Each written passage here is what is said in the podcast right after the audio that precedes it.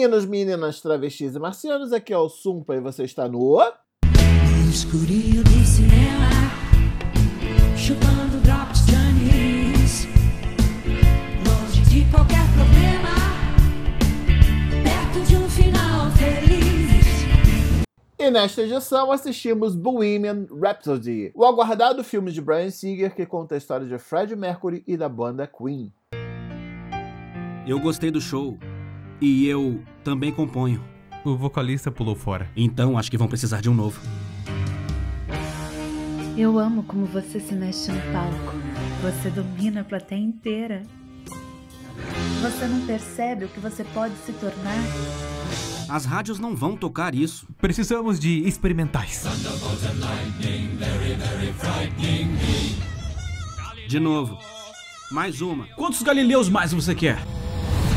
Roger, só tem lugar pra um Queen histérico na banda, tá bom? E agora para algo completamente diferente.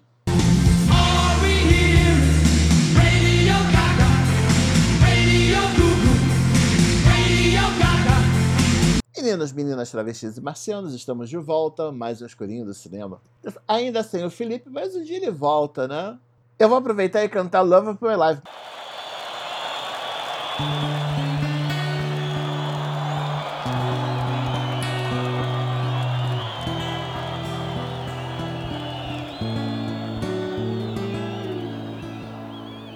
Sozinho, abandonado aqui nesse podcast. Felipe, pelo amor de Deus, volta, meu filho. Scooby-Doo tá esperando você. É, é. O que esperar de Bohemian Rhapsody, esse filme que eu mal conheço e já considero pra caramba?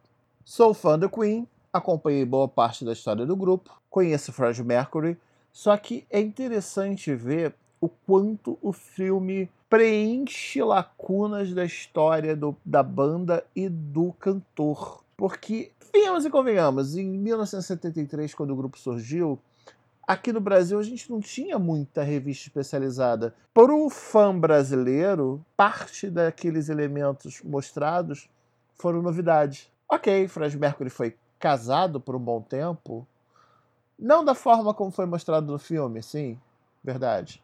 Foi só pelos anos 70 e isso acabou sendo mostrado como se tivesse chegado até os anos 80. A apresentação do namorado dele, que acompanhou até o fim da história, foi apresentado como garçom e o cara era cabeleireiro. Ok. São pequenas liberdades narrativas que não incomodam. Porque o filme é exatamente o que oferece. De tempos em tempos você tem filmes que são biografias de algum cantor, de algum grupo, de algum ator, e que mostram a história com alguma visão, tipo assim. Eles querem mostrar os exageros, eles querem mostrar. No caso do Bohemian Rhapsody, eles querem pegar e mostrar a ida e a volta do Freddie Mercury até o ponto em que ele termina no Live Aid. O Live Aid foi o show que foi o auge da carreira da banda. O Queen no Brasil ele foi chegando meio tímido, a gente viu por materiais tipo Flash Gordon, Bohemian Rhapsody tocava, mas o grande momento que a gente ouviu falar do Queen foi no Rock in Rio, porque todo o Brasil viu por um canal de televisão o show da banda. É, então foi o momento que o Queen cantou Love of My Life, e que o grupo de brasileiros começou a cantar junto e que eles ficaram maravilhados com isso. E nós também. E o curioso é que o Rock in Rio só aconteceu porque o Queen aceitou. Sabe, é, é isso que você vê o quanto tal banda tem poder dentro de uma mídia. O interessante dessa história é que quando você para para ver o crescimento e evolução do Queen, foi uma banda que deu muita sorte, que dentro do filme, dentro da narrativa mostrada do filme, que tende a ser levada para o ponto em que Fred Mercury era o egocêntrico, que ele queria aparecer, que era uma pessoa que até um determinado ponto não estava em paz com a sua história e que queria fazer alguma coisa diferente, sabe? Você tem uma série de elementos ali, a sexualidade conflituosa, que isso leva a um casamento, mas que na verdade não é nem a sexualidade que leva ao casamento, mas o envolvimento com a pessoa e que depois ele acaba tendo outro namorado já na hora em que ele se assume enquanto gay, e o resto a gente já conhece pelas revistas dos anos 90. É interessante isso, né? Você revê uma série de coisas que ainda estão frescas da memória.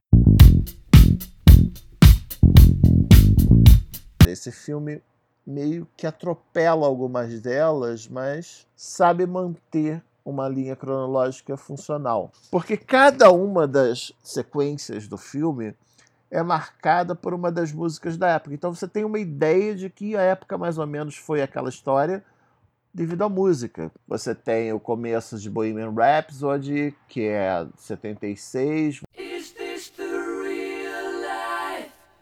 Is this just fantasy? Caught in a landslide, no escape from reality. o Love My Life, que é de por volta de 81, 82. Você tem uma série de o Another One Bite the Dust, que também é por volta de 80. Eles só não aproveitaram Flash Gordon, mas aproveitaram o Who Wants to Live Forever do Highlander, né?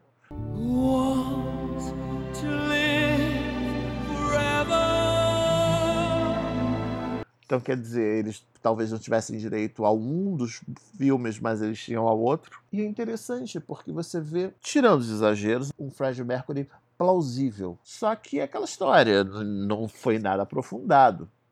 Era um filme com por volta de duas horas, com uma narrativa que precisava ter o começo, meio e fim, e falar sobre todas as agruras do Fred Mercury, principalmente sobre as confusões emocionais e sexuais dele. Não, não enganou ninguém o filme. Isso é uma verdade.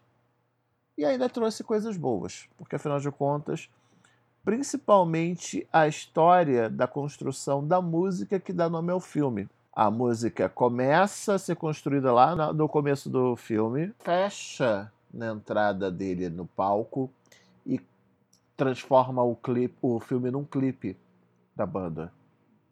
É até interessante porque isso é uma forma de você terminar quando a história está por cima, já que nos anos seguintes você teria toda a questão da AIDS, todas as confusões. Então, o Fred Mercury não seria um personagem mais tão interessante pela sua música, mas sim pelas polêmicas que ele trouxe. Não que na época, em 85, as polêmicas já não fossem pertinentes, mas depois piorou. Afinal de contas, ele em 87 disse que tinha AIDS, e a partir daí até 90 e poucos ele sobreviveu com a doença e lutou para se manter pertinente, apesar de ter se tornado material de tabloide. Evidentemente, o The Sun deve ter feito muito dinheiro com o nosso personagem.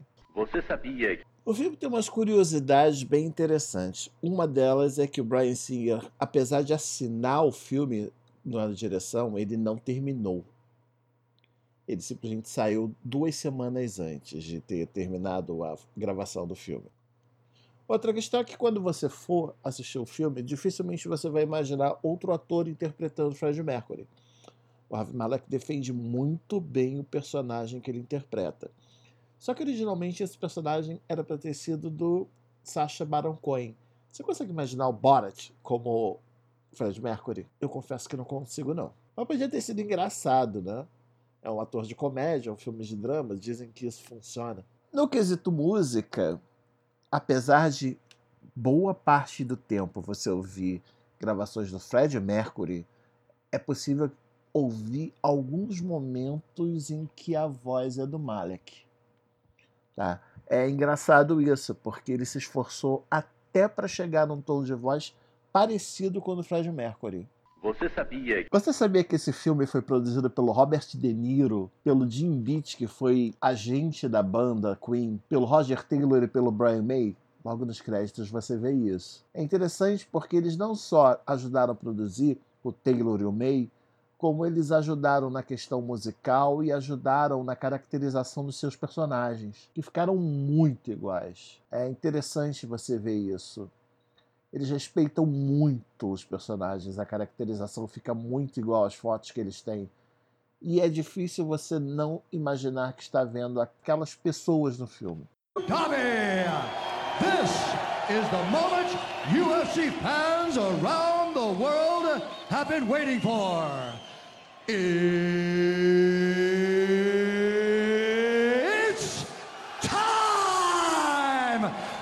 Olha, em se tratando de uma biografia, é difícil dar nota alta, como também é difícil dar nota baixa. Mas eu dou um 8, porque me agradou bastante e com certeza vai te agradar. Seja você nostálgico, seja você alguém que está começando agora. A história do Fred Mercury é atemporal. Eles se esforçaram para deixar ela assim e isso é agradável. A trilha sonora é obviamente agradável, afinal de contas é Queen. E os atores convencem bem em seus papéis. É hora de dar tchau. É hora de dar tchau. É hora de dar tchau. Um trocadilho que a gente podia aproveitar e que raramente é usado, né, no filme pelo menos, é que Queen também significa bichona. E digamos assim, tem lugar para mais de uma bichona histérica em qualquer lugar assim. Não é só o Fred Mercury. Eu, por exemplo, vou reencontrar vocês no próximo filme. Então, se não vimos novamente, bom dia, boa tarde, boa noite. E até a próxima, se não for antes.